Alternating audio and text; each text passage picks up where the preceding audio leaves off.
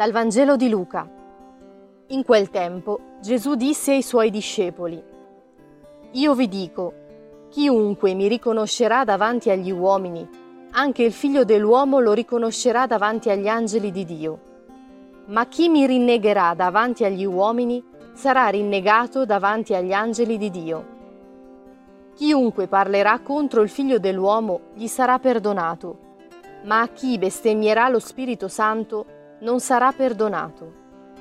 Quando vi porteranno davanti alle sinagoghe, ai magistrati e alle autorità, non preoccupatevi di come o di che cosa discolparvi o di che cosa dire, perché lo Spirito Santo vi insegnerà in quel momento ciò che bisogna dire.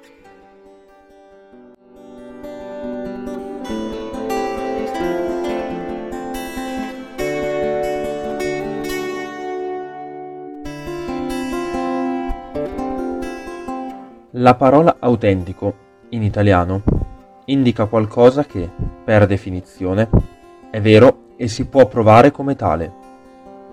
Autentico è dunque qualcosa che non solo è vero, ma è anche in grado di mostrare agli altri prove di quello che è.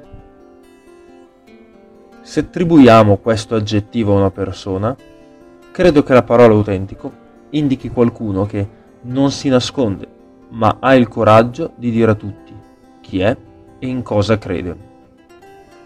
Le frasi un po' paradossali pronunciate da Gesù e riportate in questo brano del Vangelo di Luca ci provocano, chiedendoci quanto siamo capaci di autenticità, cioè quanto siamo capaci di testimoniare quello in cui crediamo.